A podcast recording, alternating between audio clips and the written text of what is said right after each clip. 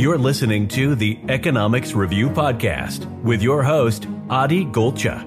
From Congress to Wall Street and finance to philosophy, tune into the Economics Review to hear from world leading experts on current events and cutting edge research. Make sure to subscribe wherever you get your podcasts. Hello and welcome back to the Economics Review. Our guest today is an associate professor of political science in the Graduate School of Information Sciences at Tohoku University in Japan. Holding a PhD in political science from Michigan State University, his research interests include comparative political economy, autocratic politics, regime change, ethnic politics, Central Asia, and political methodology. His latest book is titled The Dictator's Dilemma at the Ballot Box Electoral Manipulation, Economic Maneuvering, and Political Order in Autocracies. It's my great pleasure to welcome to the show Dr. Masaaki Higashijima. Thank you so much for joining us. Uh, thank you so much for having me here. Firstly, as always, I'd like to start by asking you to introduce yourself and tell us a bit about your background and your research. Yep. Um, I'm a political scientist um, who was trained in the United States at the Michigan State University. And uh, I uh, got my PhD in 2015. And the, as a dissertation, um, I investigated the causes, causes and consequences of autocratic elections um, by using uh, some cross-national data and uh, in-depth case studies of uh, Kazakhstan and Kyrgyzstan. Okay, um, so your new book is titled The Dictator's Dilemma at the Ballot Box Electoral Manipulation, Economic Maneuvering, and, the, and Political Order in Autocracies. So I wanted to start by asking about the premise. You write at the very beginning that, quote, modern dictatorships hold elections. In the early 19th century, authoritarian regimes hardly held national elections. Since then, the number of autocracies with elections has steadily increased.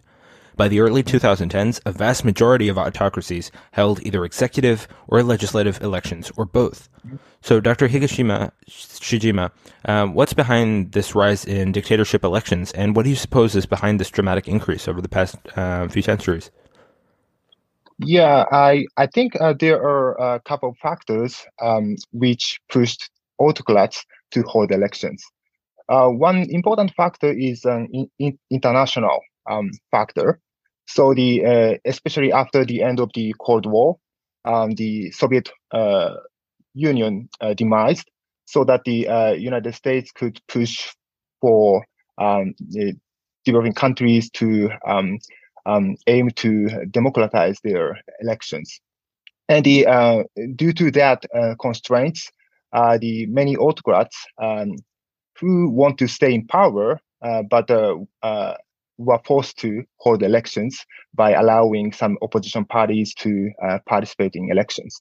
But uh, in, in, addition to the international factors, uh, I guess uh, the that uh, in the post Cold War world, autocrats found it useful to hold elections. So elections provide several um, benefits for autocrats which may be helpful in mitigating autocratic and some problems inherent in autocratic regimes. Okay, um, so next I wanted to talk about a central conflict you mm-hmm. discuss in the book regarding elections and dictatorships. So mm-hmm. dictators face a trade-off when designing elections. Um, mm-hmm. Manipulated elections lose useful benefits that dictators can enjoy at the ballot box, but excessively transparent elections make it difficult to win big. So that's just a quote from mm-hmm. your description. Um, mm-hmm. So, can you tell us a bit more about how dictators or authoritarian regimes manage this trade off and walk us through the process that they use to arrive at the optimal strategy? Right. Um, as I said, uh, autocratic elections provide several benefits for autocrats. For example, um, through less manipulated elections, if dictators could win elections overwhelmingly, then uh, autocrats can demonstrate their power in credible way. So like uh, by winning elections with uh, 80 to 90 uh, uh, vote shares, then uh, it's possible for dictators to demonstrate their uh, their mobilization power. And also, as benefit is that by holding less manipulated elections, dictators can gather information about the opposition strengths and also distribution of popular support and also dictators can uh, may be able to divide and rule opposition parties by holding elections because uh, some opposition parties may uh, decide to participate in regime-sponsored elections, but uh, as a radical opposition parties may refuse to such elections as illegitimate. But uh, uh, here, autocrats may face a dilemma, which I call electoral dilemma in dictatorships. So when um, if dictators hold uh, less manipulated elections, like uh, um, by lowering uh, the level of blatant electoral fraud or adapting um, proportional representation system, then dictators it, it may become uh, more difficult for dictators to um, win big. So uh, the they and the if they fail to win big, then the elections may provide uh, um, comparing evidence uh, that the dictators uh, may be, uh, in fact, very weak. But on the other hand, if they manipulate elections in really heavy way, heavy-handed way, then the dictators cannot um, get the benefits that I mentioned above. So the dictators needs to uh, take a balance between the credibility of election results and the uh, certainty of winning big. And the, so under this constraint of uh, electoral dilemma, uh, I suggest that the uh, dictators uh, need to set the appropriate level of uh, electoral manipulation. And I argued that um, the uh, I in my book I argued that if dictators have abundant financial resources to distribute goodies to voters, then uh, dictators can refrain from uh, resorting to blatant electoral fraud and also are more likely to adopt uh, proportional representation systems. So uh, by mobilizing uh, voluntary support through economic distribution, autocrats uh, can do not need to manipulate elections in heavy-handed ways so that they can gather the benefits that elections, transparent elections may bring and then they can also win big. So uh, by using economic resources, they can mitigate the trade-off between credibility of election results and the certainty of winning big. Okay, um, perfect. So next, I wanted to talk about um, you um, what you what you write in the book, um, mm-hmm. which is the differences between the strategies employed by dictators. So you write the mm-hmm. quote: "Although autocratic leaders enjoy greater discretion mm-hmm. than their democratic counterparts over the employment of such electioneering strategies, an intriguing mm-hmm. puzzle lies in the significant variation in the use of these manipulation techniques among authoritarian mm-hmm. regimes." Some autocrats mm-hmm. attempt to overcome elections by force and fraud, using coercive, overly fraudulent measures and highly pro-regime uh, electoral rules to ensure that they're convincing ele- election victory. In contrast, mm-hmm. others reject these methods and instead instead attempt to win big by cultivating the love and respect of the people and by mm-hmm. mobilizing resources to garner mass support. So, can you give mm-hmm. us some examples of, of what these different strategies look like um, in practice, and which is more mm-hmm. beneficial purely in terms of maintaining power? Yeah, sure. So, uh, the for example, um, so so in my book, uh, broadly, there are two types of dictators. One dictator is uh, relying to um, uh, inclined to use uh, uh, uh the really um, uh, cohesive methods of electioneering strategies, like blatant electoral fraud.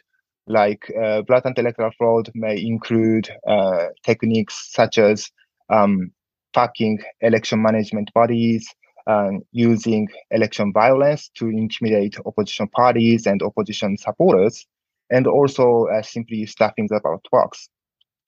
And also the other method which enables dictators to manipulate election results is institutional manipulation.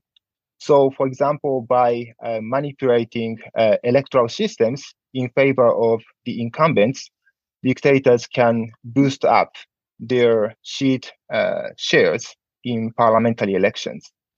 So um, the uh, for example, uh, through majoritarian elect- electoral systems where uh, there is only one candidate is selected in one electoral district, and the dictators, because dictators' uh, parties are really strong, uh, such majoritarian electoral systems provide a really big seat premium in favor of the ruling parties. So the such you know the the violence the dictators which prefer to use those types of methods is one type of dictators that I uh, depicted.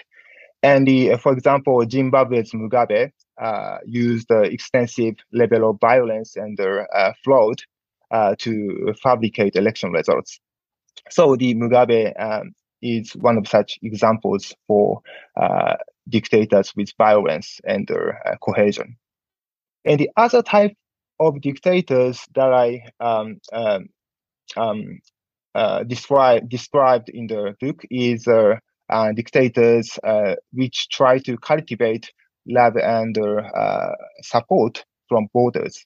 So, for example, by using uh, patronage distribution, uh, like uh, you know, by providing some infrastructure or some welfare provision, or like um, the some dictators may um, increase the bonus and salaries for public officials. Uh, in so doing, dictators can cultivate, uh, to some extent, voluntary support from voters so that uh, they don't need to use any cohesive electioneering strategies like uh, fraud and uh, the pro-regime electoral institutions. So uh, through such economic distributions, such dictators can cultivate mass support and increase political stability.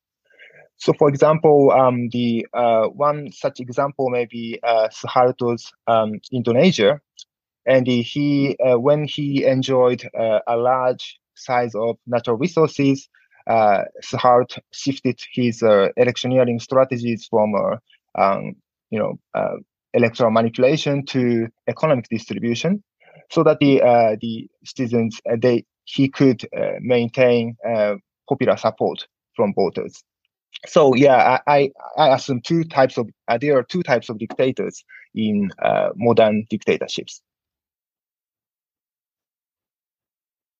Okay, um, and so what confuses me here is the the 2nd mm-hmm. type of dictatorship that you talk about, um, mm-hmm. dictatorships that try and win um, by cultivating the love and respect um, and support among the people.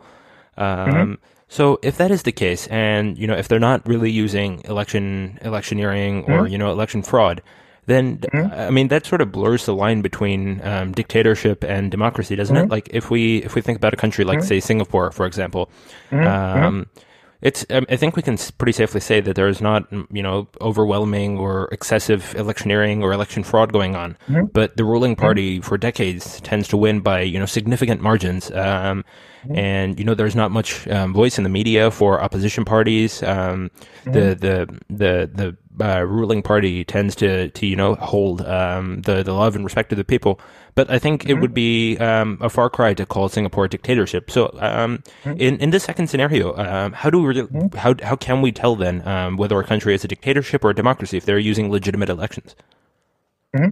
Yeah. Um, so the one important uh, difference between uh, dictators and aut- autocracies, uh, dictatorships and uh, democracies is that um, the um, so elections are um, completely uh, the free and fair enough uh, to achieve government alternation.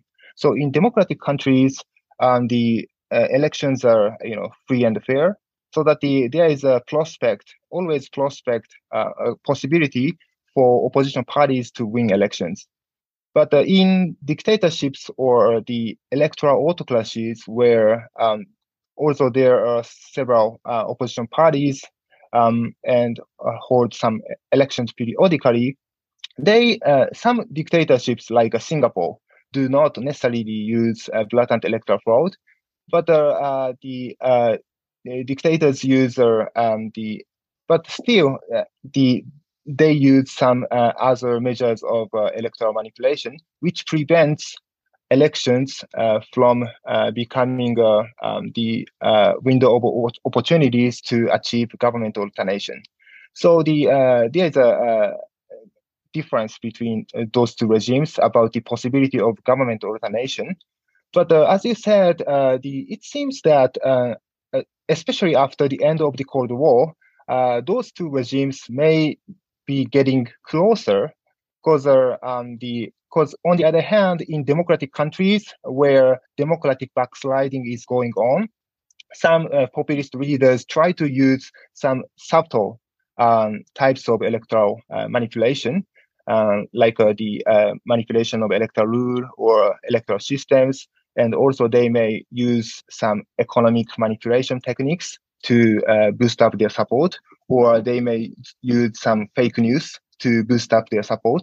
So the uh, the on the other hand, on the on the one hand, uh, the, some democratic leaders may be very getting closer to those of uh, those in autocratic regimes. But also the uh, now nowadays dictatorship becomes more democratic, right? So uh, like uh, uh, during the Cold War period, there is only one one party which dominates the, the politics uh, in dictatorships. But after the end of the Cold War, the dictatorships now have several opposition parties, and they they uh, are discussed as a uh, as a you know, pseudo democrat. So uh, I think that the of course there is a difference about gov- the possibility of government alternation between democracies and autocracies, but the techniques of using to secure election victories may be getting uh, very similar between democracies and autocracies. Okay, um, I think an an interesting um, exception from um, the the paradigm you mentioned um, regarding dictatorship elections, um, Kim, I, I, think is observed in the Muslim world. Mm-hmm. Um, mm-hmm. So if we think about you know countries like Saudi Arabia, for example, um, mm-hmm. it's, it's, a monarchy. Um, you know, a, a lot mm-hmm. of dictatorships in in the Muslim world. Um, you know, if, if you think about you know not only the Arab world but places like Brunei. Mm-hmm. Um, you know, that are, are run by as dictatorships, but they don't they don't hold elections. They don't conform to the the same paradigm you mentioned. Um, so, is there something mm-hmm. that makes them exempt that gives them a high degree of legitimacy, so much so that they don't need to hold mm-hmm. elections? Um, and you know, do you mm-hmm. think they they're so? what is it? How come these these uh, this array of countries doesn't conform? Yeah, uh, I think yeah, that's a really good question, and the uh, I think uh, there are like uh, um, handful of countries, uh, dictator dictatorships that do not hold elections at all. So one example is uh, Saudi Arabia um, and other uh, countries in the Middle East. And I I, I think uh, there should be many uh, uh, relevant factors to explain that. Um, but there one po- one possibility may be that they have abundant resources so that uh, they don't need to use institutions to to gain benefits that I mentioned uh, before, like uh, because they can um, spend lots of uh, natural resources and financial resources, they uh, don't need to um, gain uh, informations and they may not need to demonstrate their power through election results. So they do not, they may not hold elections. And also one as, other prominent example of uh, dictatorships which do not hold elections at all is China. So China uh, holds uh, village level elections, but uh, they do not basically uh, do not hold any uh, national elections. So and the, I think so the another factor to explain this anomaly may be that China is uh, is a large country and uh, and has uh, lots of in, international influence. So they they can be independent in international society while um, shielding influence from the United States and other Western powers. Okay, um, but then wouldn't wouldn't um, I was just going to ask about the China example because I think that's really interesting. Mm-hmm. Um, mm-hmm. I, I th- don't don't you think that the the big country um, mm-hmm. sort of factor could could turn just as easily into a disadvantage? Um, because if you think about it, um, you know, if they mm-hmm. have a billion a billion and a half people, that population could you know say in an economic mm-hmm. downturn. Um, you mm-hmm. know, we're seeing slowing economic growth. So, you know, or, or in a mm-hmm. period of crisis, don't you think that mm-hmm. um, a country with no elections, with you know uh, a government mm-hmm. that, that derives its legitimacy, um, you know, not mm-hmm. from the cons- consent of the governed. Um, the, the people have no political efficacy, no way to change the national mm-hmm. government. Don't you think that you know this massive population could very easily turn on the, the Chinese Communist Party and just just you know get rid of them at, at the flip of a switch? Yeah, um, I I think um, so. The nowadays China is in the direction of uh, restricting uh, political space. So the Xi Jinping is uh, has uh, enormous power uh, to dominate political um, um, influence within the Communist Party. So in the um, near future, I don't think that the China uh, will be holding national level elections. Uh, uh, in my opinion, um, and because uh, the uh, the China uh, tries to um, provide some China model of democracy, and the uh, and the elections may be uh, regarded as a model of Western democracies. So, uh, in this regard as well, China may not may be reluctant to hold any national level elections, and also the China, but holding elections may also, you know, um, so by holding the uh, for dictators to decide to uh, hold elections involve some costs. So the as I said, uh, winning big at elections uh, may be difficult in some cases. Uh, for example, especially in the case of in the situation of low economic growth or and some um, uh, situations not in favor of the Communist Party. So um, I think the the communists will also think about the uh, costs and benefits of holding elections, and then uh, they have to decide.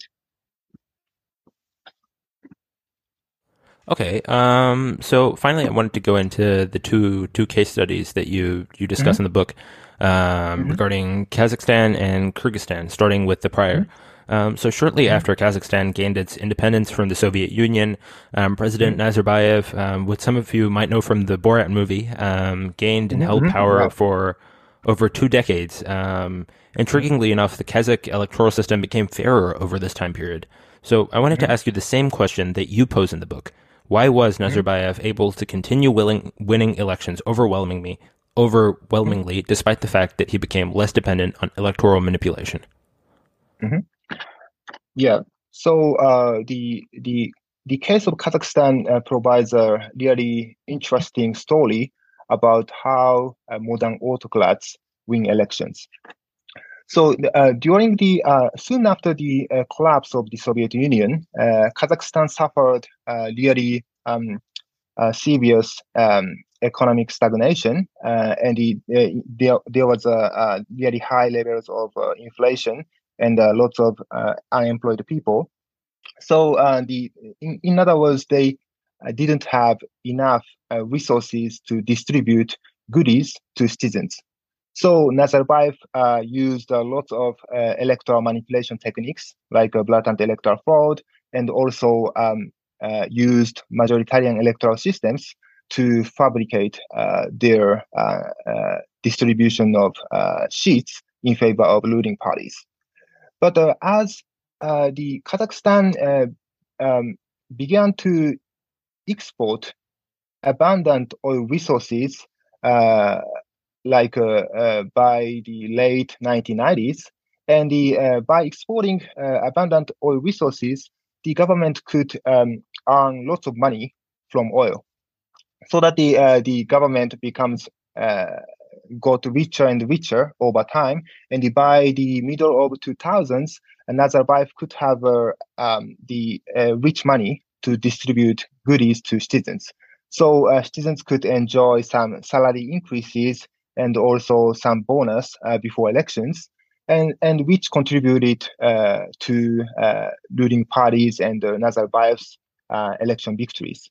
So um, by that time, Nazarbayev didn't use really uh, blatant uh, fraud in systematic ways, so that the uh, uh the level of uh, electoral fraud tended to be lowered uh, during that period, and also Nazarbayev decided to shift the country's electoral systems from majoritarian electoral systems to proportional representation systems, so that the through elections, Nazarbayev could demonstrate their power in less manipulated elections. Okay, um, so next I wanted to ask about Kyrgyzstan. Um, mm-hmm. Kyrgyzstan went in the opposite direction to Kazakhstan in many respects after they both mm-hmm. split ways with the USSR, where the prior engaged in sustained um, political liberalization. Such efforts failed in the latter with um, excessive electoral manipulation in Kyrgyzstan. Mm-hmm. So, again, I wanted to ask you the same question that you pose in the book. Um, despite the many commonalities between the two regimes, why did elections in Kyrgyzstan destabilize authoritarian rule? Mm-hmm. Yeah, so the the both countries shared many similarities in terms of history. So both countries uh, belong to the Soviet Union, and also uh, they uh, had their um, uh, they both countries were multi-ethnic societies so that uh, there are many Russians residing in the countries, and also they uh, because they uh, started their countries at the exact at the you know uh, the uh, very similar timing. So they held uh, very similar political institutions, like they had presidential systems where president's power was relatively very strong, and also um, and also they had a, a strong patron client relationships um, uh, from the top to citizens. Um, but uh, uh, the different from uh, the case of Kazakhstan, uh, Kyrgyzstan couldn't um, uh, couldn't have abundant financial resources to distribute goodies to people. So the during the 1990s, President Akayev of Kazakh Kyrgyzstan uh, managed to distribute some patronage and share patronage among governing elites. And the governing elites uh, could uh, maintain support from their uh, supporters so that the, they could manage to maintain regime uh, in, in that way. But as Kyrgyzstan becomes more um, autocratic, international society cut the foreign aid to, to the country. And also the country didn't have uh, a large amount of natural resources. So the uh, Akayev, uh, by the early 2000s, uh, President Akayev couldn't enjoy a uh, large amount of financial resources to distribute. So uh, in order to win elections overwhelmingly, um, the President Akayev needed to use blatant types of electoral fraud and also uh, he decided to shift uh, his electoral systems from uh, mixed system to majoritarian, purely majoritarian electoral systems. So uh, by fabricating election results in that way, uh, the the popular discontent was piled up, and then the elections gave a window of opportunities for opposition elites and the citizens to unite together to counter against the uh, Akayev regime. Okay, so finally, I wanted to finish off by asking if there was anything that you learned or any trends that you observed in researching or writing this book mm-hmm. that were especially mm-hmm. surprising or that you didn't expect. Mm-hmm. Yeah, um, so um, uh, while writing this book, uh, what I um, um, um, what I thought was that the uh, modern autocrats may be uh, getting more similar to leaders in democratic countries in the modern world.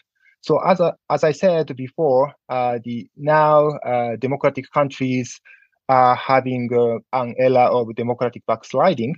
So uh, in democratic countries, political leaders are getting more populist and authoritarian in, in terms of their uh, techniques to win elections or restrict their uh, civil rights or uh, political freedom.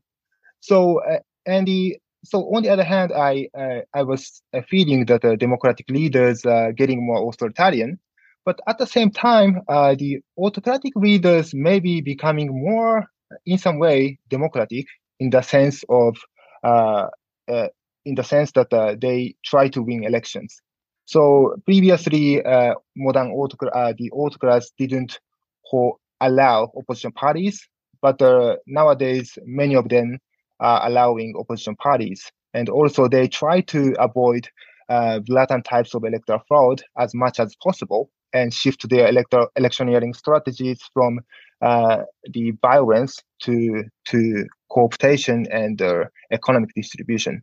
So uh, I I'm yeah. So my my book uh, told me that there uh, such changing um, uh, the the transforming um, the the autocratic politics is also transforming and the the it may be the case that the, both regimes, democracies and autocracies, are getting closer in terms of techniques that the political leaders are employing.